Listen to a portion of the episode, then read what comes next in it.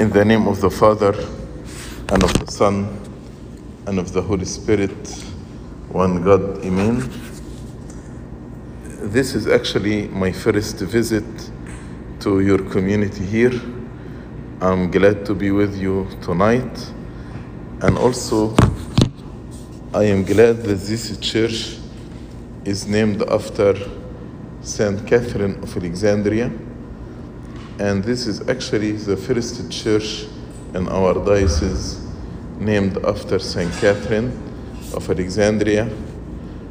And uh, actually, up to my knowledge, I- don't know even if there is any other church in uh, North America or even in uh, the Coptic Church uh, in the whole world actually named after Saint Catherine of Alexandria.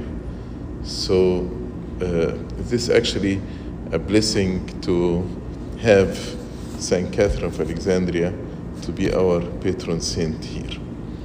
Our Bible study tonight from the Gospel of St. Luke, chapter 9. The Gospel is about uh, 62 verses. We will not finish all of it. We'll try finish maybe 25 verses or 30 verses, half of it, and as the time allows. Uh, so in the first eight chapters, we find that the period of the instruction of the 12 disciples had been completed. Now it is time to send them uh, on their first mission for two things to proclaim the gospel and to heal the illnesses um, in the people. You know, it's like you have a pre servant class, and after you finish training the pre servant, you send them to be Sunday school servants. The outline of the chapter from verse 1 to 6, sending out the 12. Then from 7 to 9, Herod seeks to see the Lord Jesus Christ. From verse 10 to 17, feeding the 5,000. And by the way, this is the gospel of the ninth hour of the Agpeya. The ninth hour of the Agpeya from Luke chapter uh, 9, from verse 10 to 17. Then from 18 to 20, St. Peter confesses Jesus as the Christ, as the Messiah. 20 to 21, the Lord Jesus Christ predicts his death and resurrection. From 23 to 27, take up the cross and follow me, Jesus is saying. Most probably, we will end our Bible study tonight at verse 27. But the outline of the rest of the chapter, from 28 to 36, the transfiguration on Mount Tabor. From 37 to 42, a boy is healed. 43 to 45, Jesus again predicts his death to the second time in the same, same chapter. Verse 46 to 48, Jesus answers the question, Who is the greatest? Uh, from verse 49 to 50, the disciples and serving others. From 51 to 56, a Samaritan village rejects the Savior. Then the last verses in the chapter from 57 to 62, the cost of discipleship. So let's start from verse 1. Then he called his 12 disciples together and gave them power and authority over all demons and to cure diseases. He sent them to preach the kingdom of God and to heal the sick. So here our Lord Jesus Christ sent his 12 disciples who by this time were able to teach others what they had received from the Lord. As I told you, as if they finished their pre servant class and now they can go and uh, deliver the message of the uh, kingdom of God. Uh, this missionary journey was recorded also in the Gospel of Matthew, chapter 9, and the Gospel of Mark, chapter 6. St. Matthew actually gives us a touching reason why the Lord sent the disciples and how he prayed all night before sending the twelve. It was because he had sympathy for the multitude when he saw them as scattered sheep had no shepherd.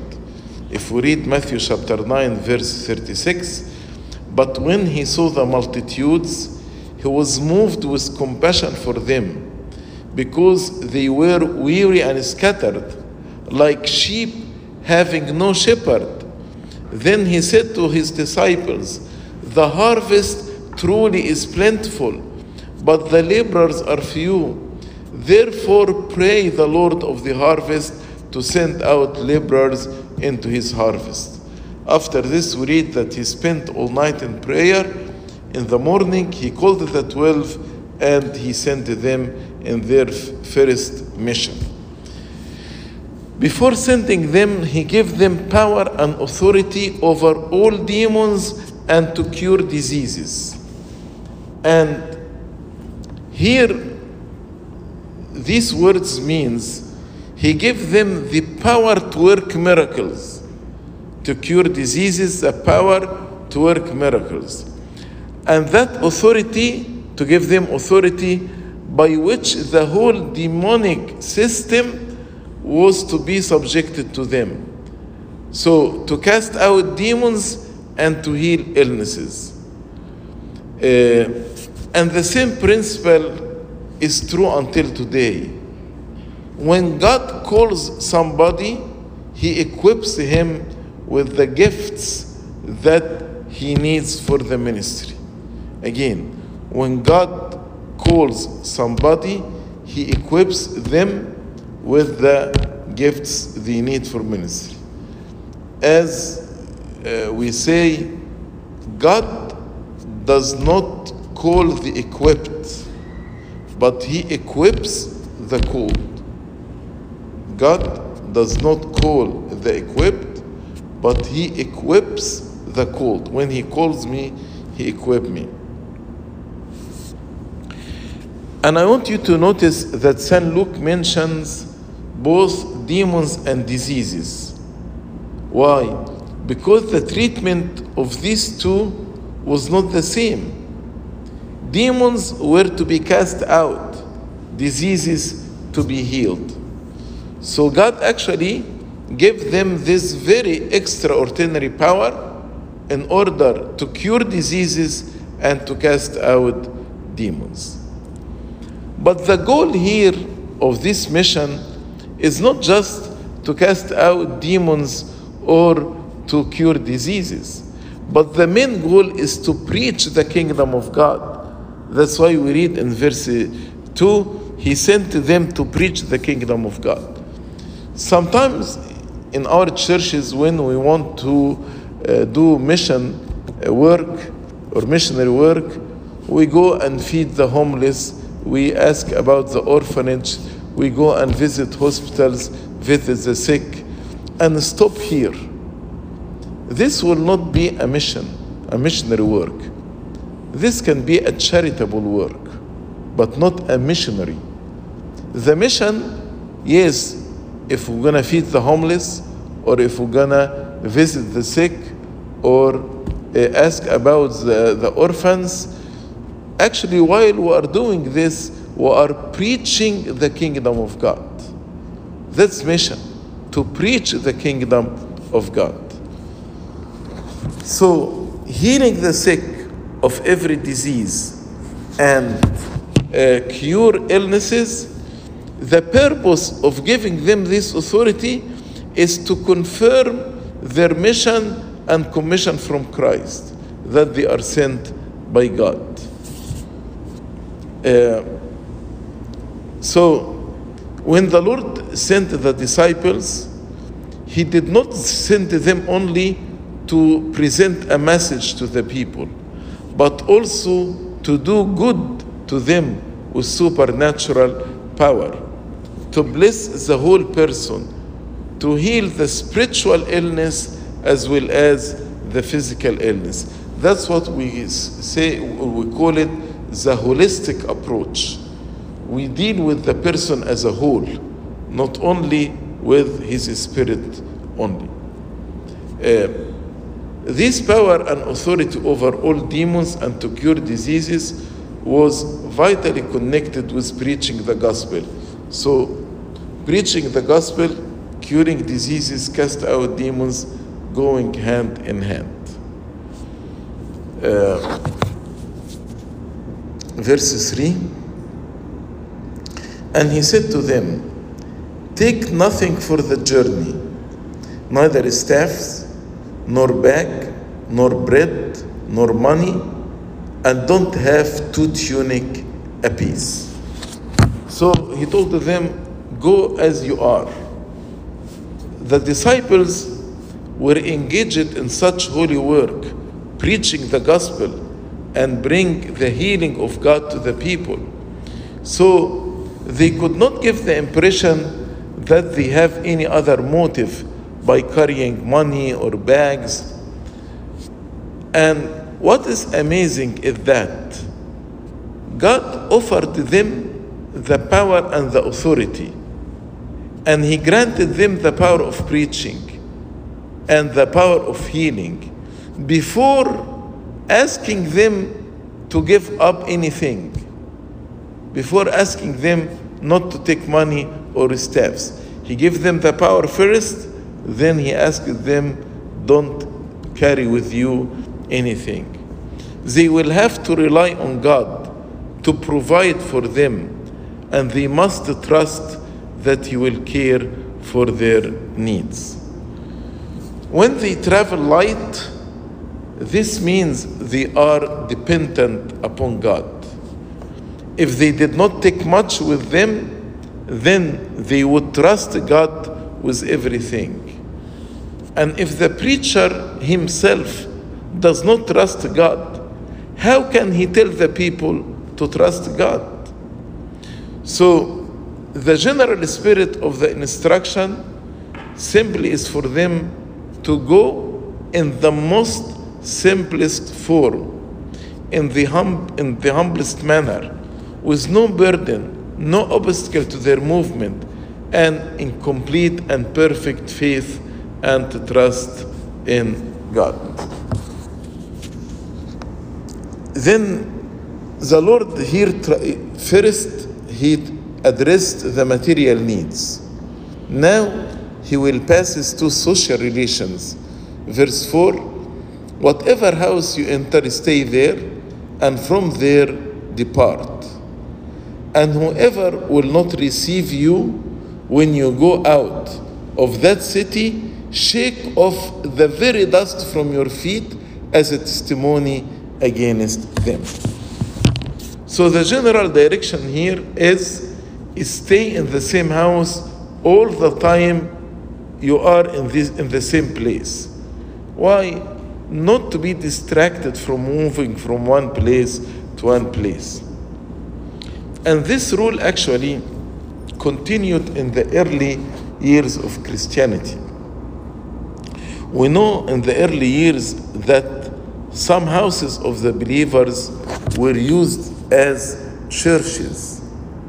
As we read in Acts chapter 16 and verse 40, uh, so they went out of the prison, for Paul and Silas, and entered the house of Lydia. And when they had seen the brethren, they encouraged them and departed. So they stayed in the same house all the time they stayed in Philippi in order not to be uh, distracted. So this principle was applied in the early uh, years of Christianity. They stayed in the same house until they go into a different city.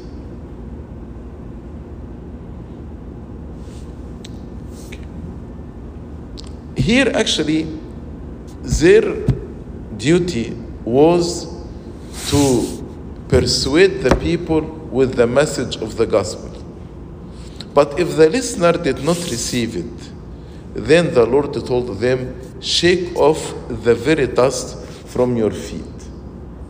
Why? What is the meaning of shaking off the dust? This was a tradition, a Jewish tradition. If the Jewish person visited or just went through a Gentile city, Gentile means non Jewish, which means a non believer.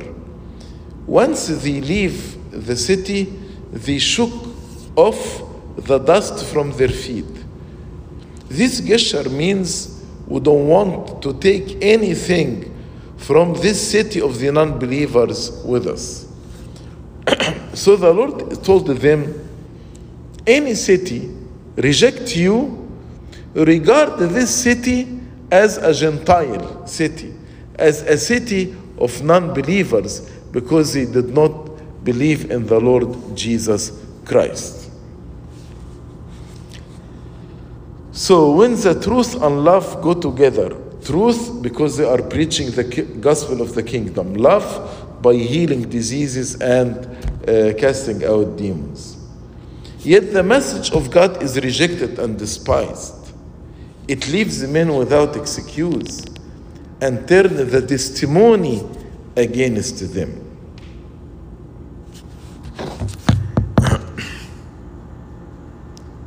Verse 6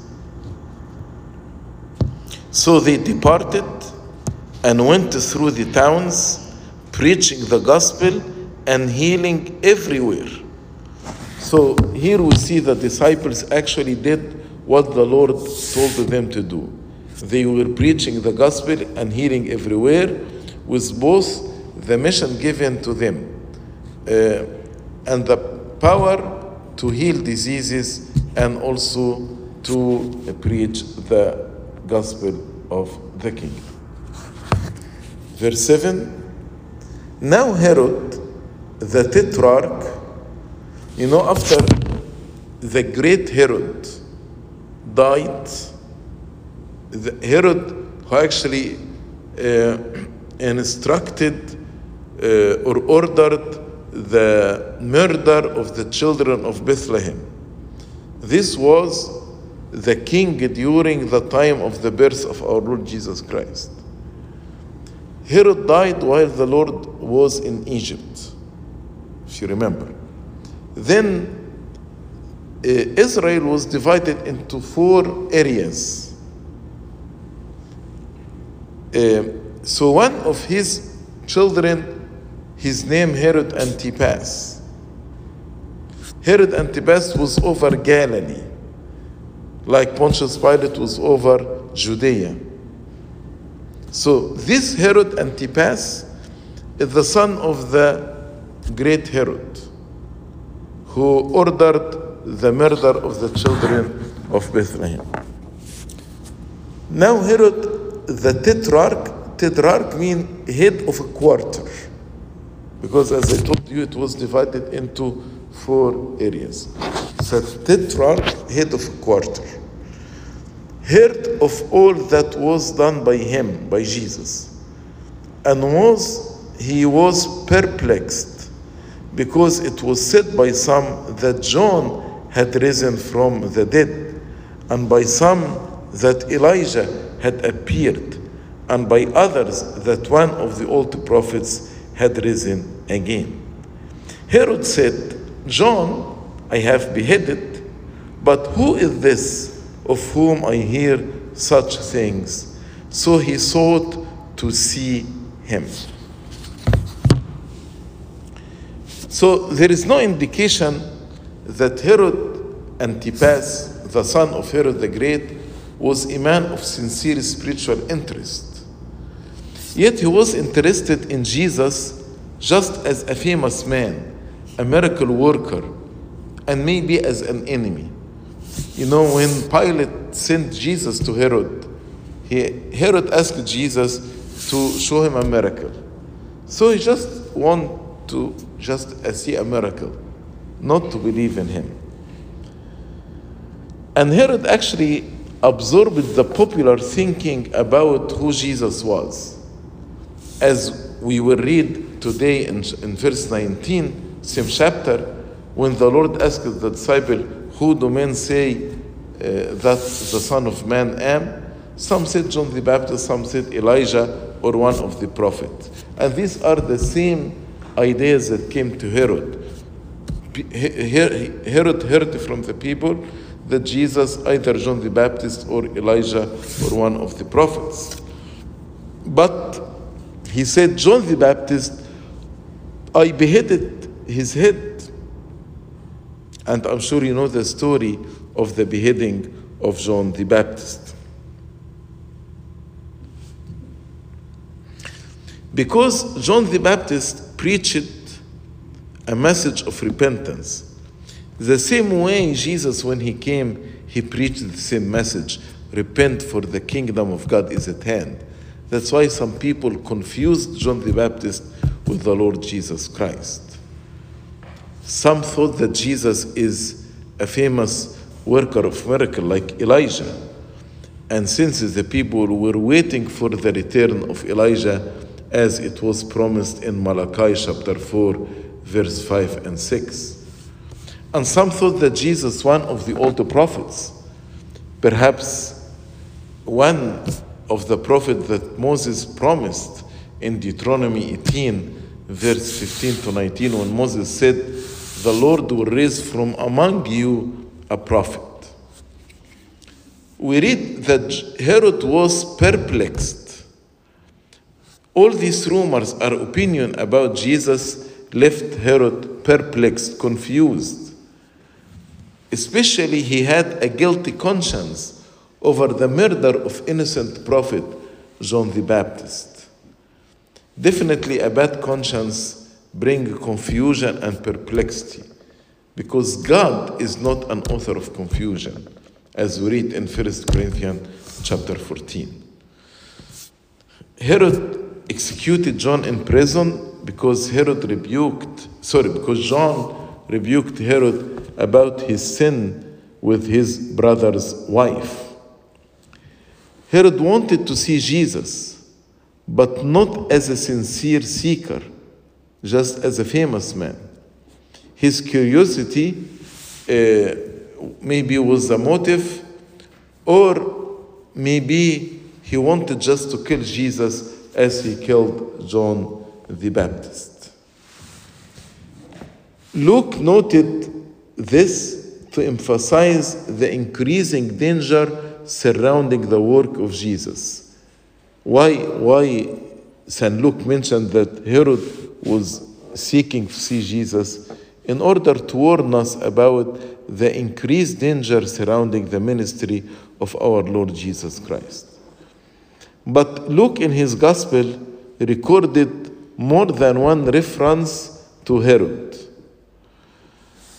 Uh, later, in, in the same Gospel, chapter 13, uh, people went to the Lord Jesus Christ and told him, Herod wanted to kill you. Herod wanted to kill you. And the Lord replied, Go tell that fox, Behold, I cast out demons and perform cures today and tomorrow, and the third day I shall be perfected. Luke 13 32. Also, Luke told us that Jesus finally met Herod on the morning of his crucifixion when Pontius Pilate sent Jesus to Herod when he knew that Jesus from Galilee, and Herod was the tetrarch of Galilee. Herod was in Jerusalem on the, at the time of the crucifixion.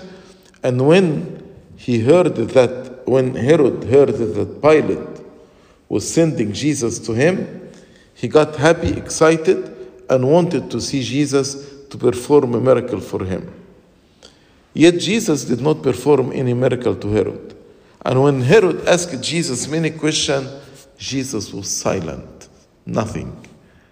Then Herod treated Jesus with contempt mocked him with purple robe and sent him back to Pilate.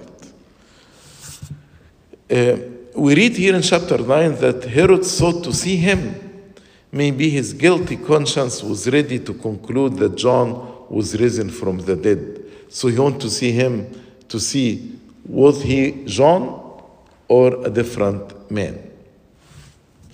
Verse 10, and as I told you from verse 10 to 17, that is the gospel of the ninth hour. And the apostles, when they had returned, told him all that they had done. Then he took them and went aside privately into a deserted place belonging to the city called Bethsaida.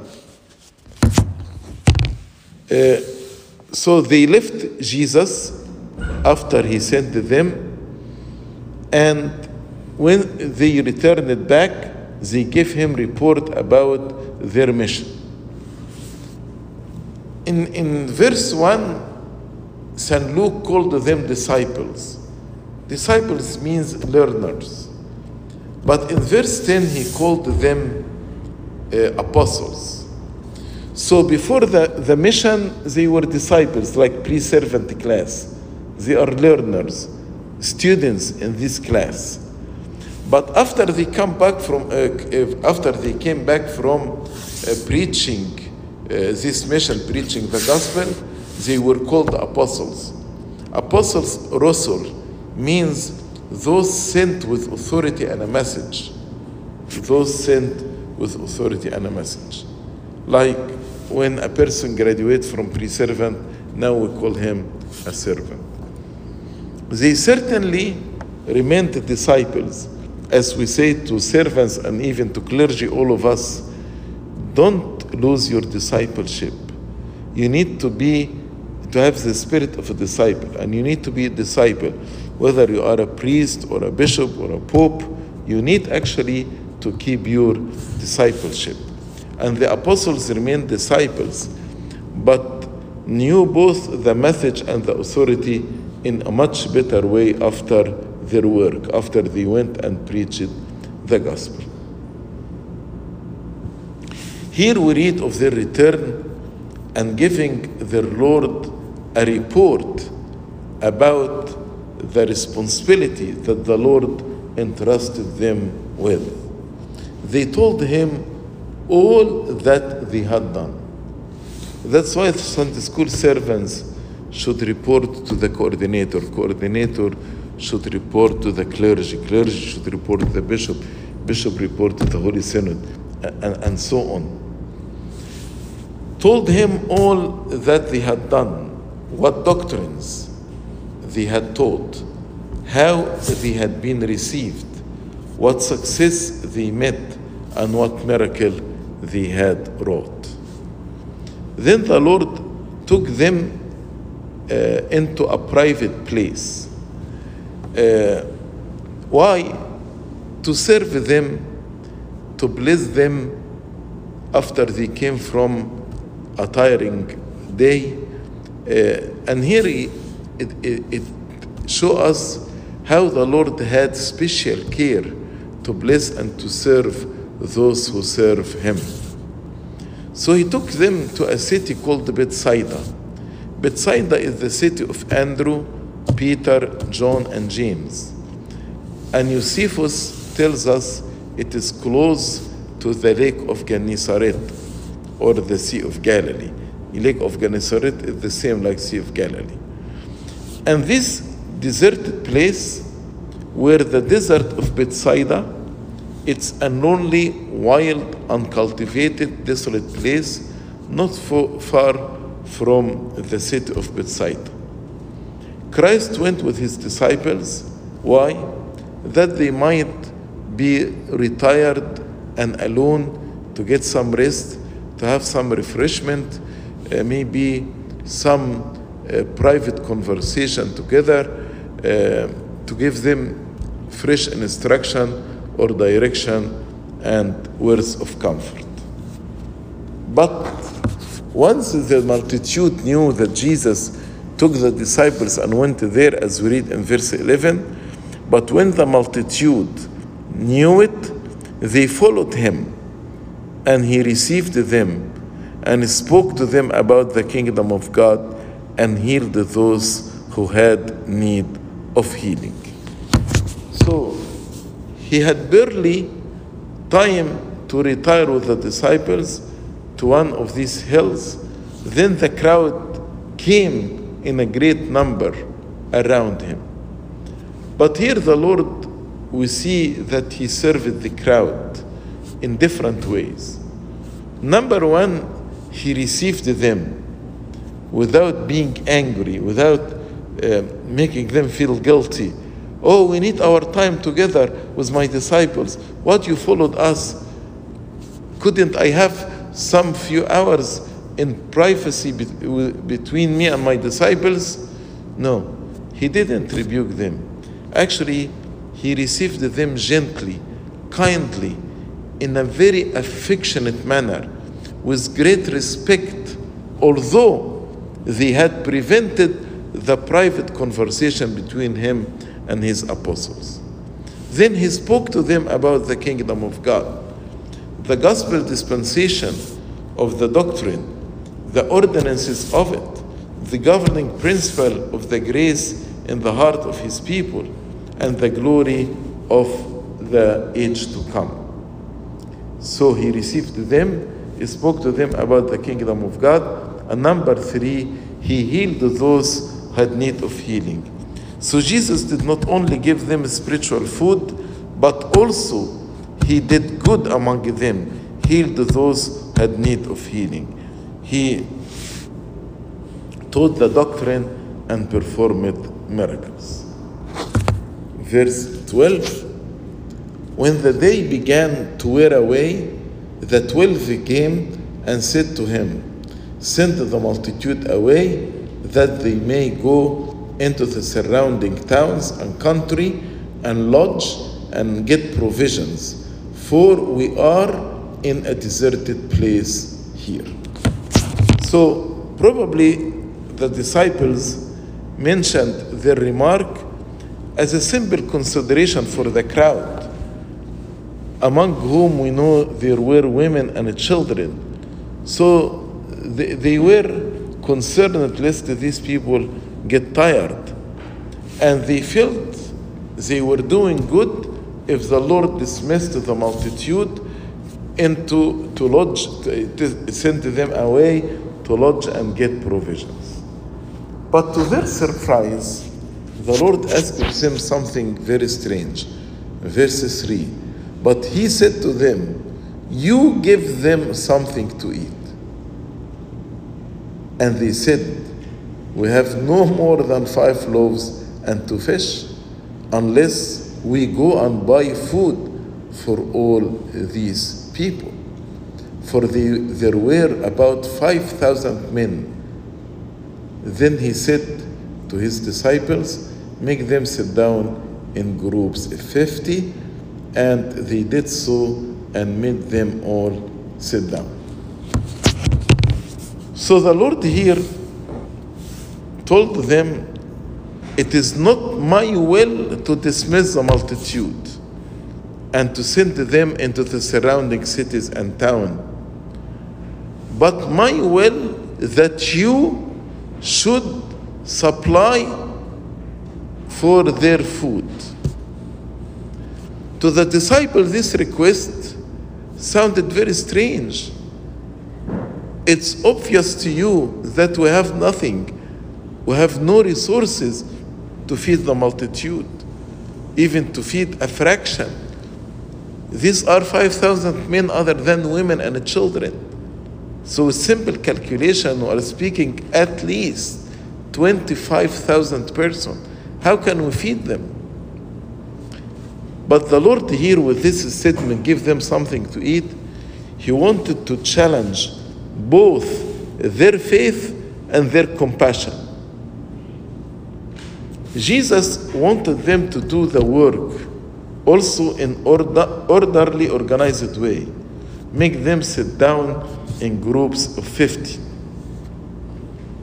As if he wanted them to enjoy the meal.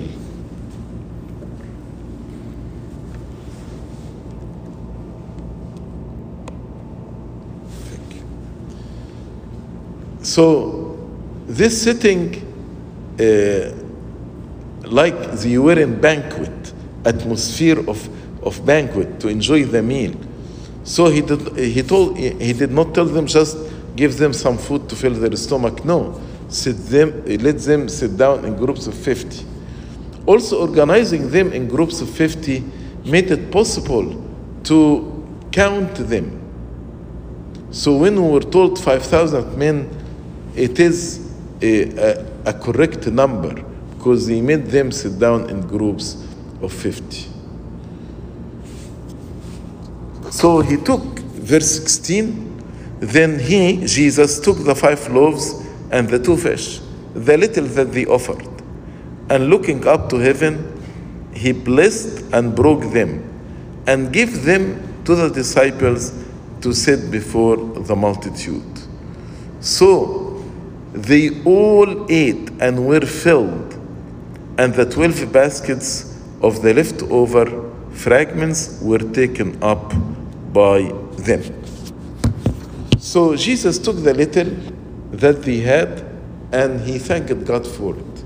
It's a lesson for us in thanksgiving. Sometimes when we have little, we don't see any reason to thank God. Can you imagine if, if you have a banquet and you invited uh, 5,000 person, not 25,000, and all the food that you have, five loaves and two fish? Who among us will give thanks to God? Will be maybe complaining, uh, having an anxiety, stressed out. How can we feed the multitude? But there is simple rule I want all of us to understand. In order to be successful, there is a human element and divine element. Human element, what you need to do. Divine element, what God would do. God will never ever do your part. Otherwise, God will be encouraging and enabling our laziness. But when we do our part, God would do his part. So the human element is what you can do. The divine element is what you cannot do. I can offer the five loaves and two fish, but I cannot feed the multitude. That's his part. I can remove the stone from the tomb, but I cannot raise the dead man Lazarus. That's his part. I can cast the net for a catch. That's my part. But his part is to make me catch many, many fish. So do your part. Whatever, even if it's so little, do it and thank God for it. Then God will do his part and will bless whatever you do. In service, do what you can. And then God actually will complete our deficiency and He will do what we cannot. This miracle, in which the Lord uh, fed the multitude from five loaves and two fish, displayed His authority over creation. And the Lord, in His humbleness, He insisted on doing this miracle through the hand of the disciples go and distribute. Uh, he could have done it directly, but he wanted actually to encourage the disciples by using them. Apparently, the miracle happened in the hand of Jesus, but they simply distributed what Jesus had miraculously provided. Then he asked them to collect the leftover, which a, a very impressive lesson to all of us from God Himself against waste and against extravagance. Uh, why God performed this miracle? When we read just in the Gospel of Luke, uh, this story maybe will teach us two lessons. One lesson about the compassion of our Lord Jesus Christ, and second lesson about his supernatural ability how he was able to feed the multitude from five loaves and two fish. But in the Gospel of John, chapter 6, St. John connected this miracle with the concourse of our Lord Jesus Christ about Eucharist. So, this miracle is not only meant to remind us of God's compassion in the Old Testament, but to prepare us for a greater miracle that St. John's in his gospel point us in Jesus is the bread of life and he will give us his body and his blood in the Eucharist to feed on him. So it's not about feeding the multitude from five loaves and two fish, but about how he is feeding until today and until his second coming from his body and his blood. So, in, in that discourse, the Jews saw Jesus feeding uh, miracle yeah, in the discourse of, uh, of St. John in chapter 6. He fed the, the, the miracle one day before he spoke about he is the bread came down from heaven, not as the, their fathers ate the manna in the wilderness and died, but he who eats his body and drinks his blood will live forever. So, as Moses liberated the people from the slavery in Egypt, Jesus is the new Moses who came to liberate us. And as David started the kingdom of Israel, he is the new David came to reestablish the spiritual kingdom of Israel. And as we read in John chapter 6, the Lord Jesus Christ promised that one day he will give his body and his blood as food and drink for the salvation of man. So this miracle of feeding the multitude actually it's about or foreshadows the giving of himself in the Eucharist to all of us. Verse 18 And it happened as he was alone praying that his disciples joined him. And he asked them, saying, Who do the crowds say that I am? Uh, since the miracle of feeding the 5,000 at Bethsaida, actually many things happened. But Luke avoided all these things or did not mention them, and he changed the, his readers' time and scene. Now, the scene, Jesus is praying alone, and then the disciples joined him. And we don't really know whether they joined him in prayer or they interrupted his time of prayer. So he started asking them this question Who do the crowd say that I am? Jesus did not ask this question because he was ignorant on this point and needed information from his disciples. Definitely not. But he asked it because he would use this question to introduce a more important follow up question Who do you say that I am? about their faith. Verse 19 So they answered and said, John the Baptist, like we read uh, earlier in this chapter. But some say Elijah, and others say that one of the older prophets had risen again. John the Baptist, this was the opinion of some who thought that he, John was risen from the dead. And this makes us think that the image of the recently murdered John the Baptist was present with some in their mind. Uh,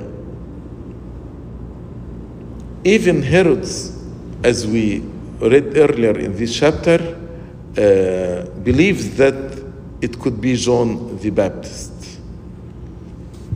But people uh, who believed that Jesus is John the Baptist means they did not know much about Jesus.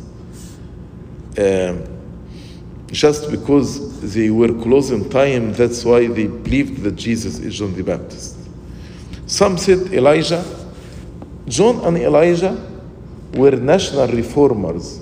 They stood against corrupt rulers. John against Herod, Elijah against Ahab, King Ahab, for their uh, of their day. And the similarity with courage and righteousness of our Lord Jesus Christ made them think that either he is John the Baptist or Elijah, especially Elijah, there is a promise that he is coming back. Also, maybe seeing Jesus as John or Elijah, this means the people of Israel hoped that the Messiah would be a political Messiah, one who will overthrow the corrupt powers uh, that oppressed Israel. They said John or Elijah or one of the old prophets had risen again. So they were divided in their uh, sentiments about him. Then the Lord asked them in verse 20, He said to them, But who do you say that I am? Peter said, answered and said, The Christ of God. And he strictly warned and commanded them to tell this to no one. So the answer of Peter showed that he knew not from human being but from God. Flesh and men did not flesh and blood did not reveal this to you, but my heavenly Father. But most of the people did not know that Jesus is the Christ. And this reminds us with what we read in John chapter 1 he came to his own, and his own did not receive him. He is the light that shine in the darkness, but the darkness did not comprehend him. Uh, so the disciples knew what the crowd thought about Jesus, but Jesus asked the disciples, What do you believe about me? definitely the disciples should have different opinion. They should know who Jesus was. Jesus answered and said, You are the Christ of God, God's Messiah, the promised Redeemer from the Old Testament, the Messiah from the heart of God, not the Messiah according to the desires of men. Although this answer is correct, and as we read in the Gospel of Matthew, God blessed Peter and told him, Blessed are you, Simon Barjona. Uh, and he told him this revelation is a heavenly revelation, but he gave them a strict instruction not to share it with anybody, to tell this to no one. Why? The crowd could not understand that Jesus really was the Messiah and the Messiah had to suffer. So the disciples should learn this first that the Messiah had to suffer. He is not an earthly king. He came to establish heavenly kingdom or kingdom of heaven on earth. So he did not want them to tell anyone, perhaps because his work was not yet finished. He had to finish his work before he got arrested and be crucified. Also, their faith was very weak and their knowledge is still very partial. So, this public proclamation, if start to say Jesus is the Messiah, Jesus is the Messiah, maybe could have hastened the working of the plan of God, the plan that's foreordained before the foundation of the world. But God actually has to offer Himself in His own time, to offer Himself on the cross. Verse 22 saying, The Son of Man must suffer many things and be rejected by the elders and chief priests and scribes and be killed and be raised the third day. So, after he told them, Don't say it to anybody, then the Lord Jesus Christ told them what would happen to him. He would suffer, be rejected, be killed, be raised the third day. Definitely, the disciples or the crowd did not expect it or wanted this for the Messiah. But this is actually a turning point in the preparation of the disciples. From now on, he will teach clearly about what they expect that he will die and he will rise from the dead to prepare their mind to the climax of his ministry, which is crucifixion and resurrection. From the beginning, he was fulfilling the prophecies of Isaiah from the beginning until now concerning the Messiah, healing the sick, casting out demons, giving hope to the oppressed and the brokenhearted. But from now on until the crucifixion, he is fulfilling the other part of the prophecies of uh, Isaiah about the suffering servant who will die for the sake of his people, as we read in Isaiah chapter 53. Important word here when he said, The Son of Man must. Must. So, this was not just an idea or prediction it is the foreordained plan of God before the foundation of the world. He must die, and also he must rise from the dead.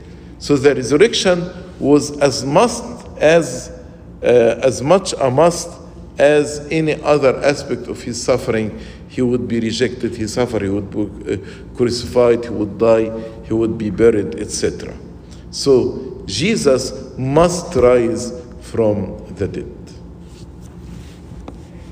The last part in our Bible study today from verse 23 27. Then he said to them all, If anyone desires to come after me, let him deny himself and take up his cross daily and follow me. So he gave here three requirements. But it was bad enough for the disciples to hear that Jesus would suffer, be rejected, and die on the cross. But now he told them, not only me, but you also must suffer the same. Or at least you should be ready to accept the same if it happened to you.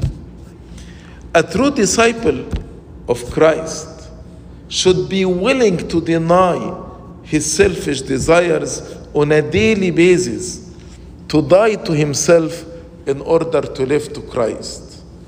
A true disciple should willingly take his cross and endure the struggles on a daily way.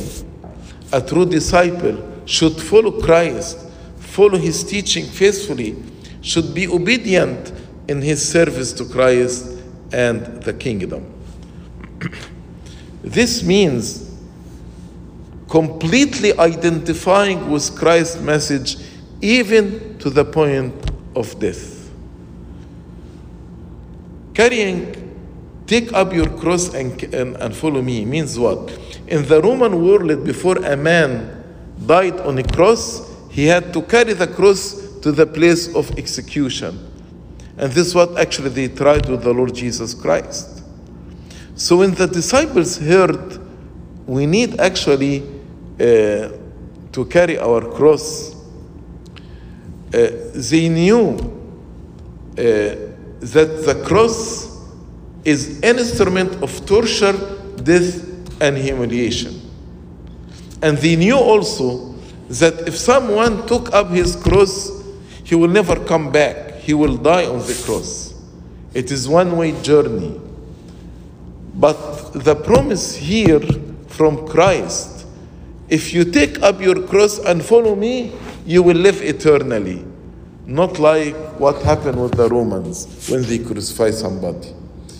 That's why in verse 24 he said, For whoever desires to save his life his own way will lose it.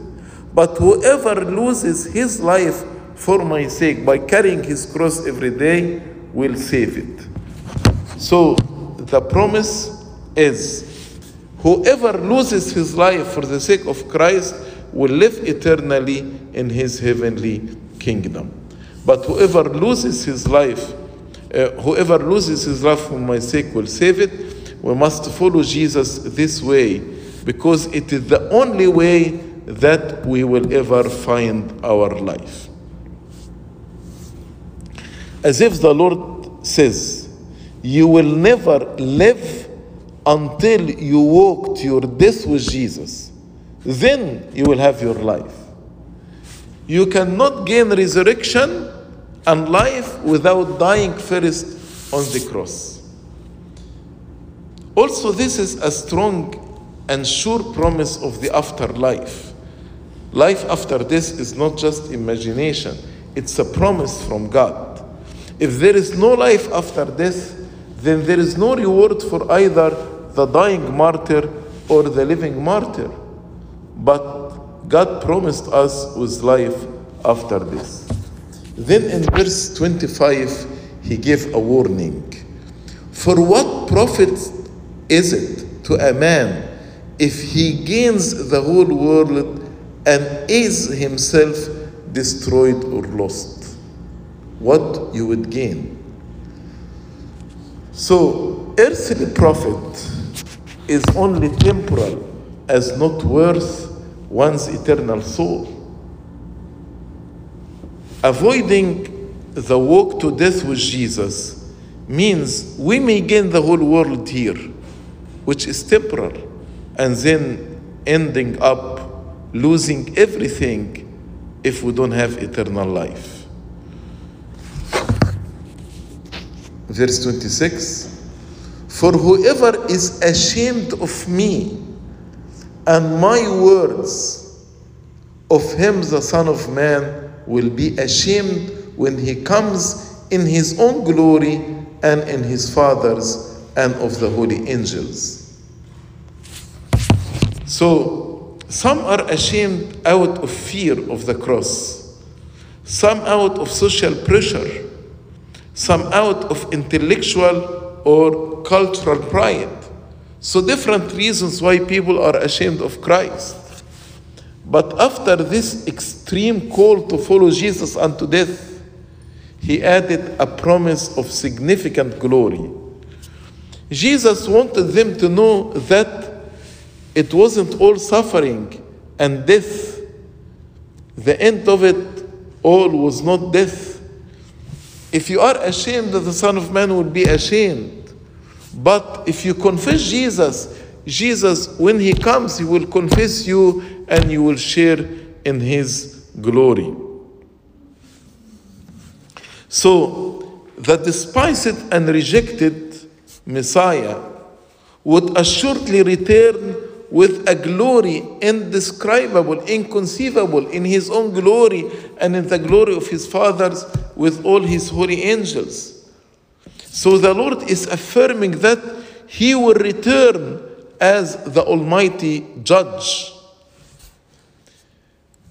Uh, and verse 27 he said, But I tell you, truly, there are some standing here who shall not taste death till they see the kingdom of God.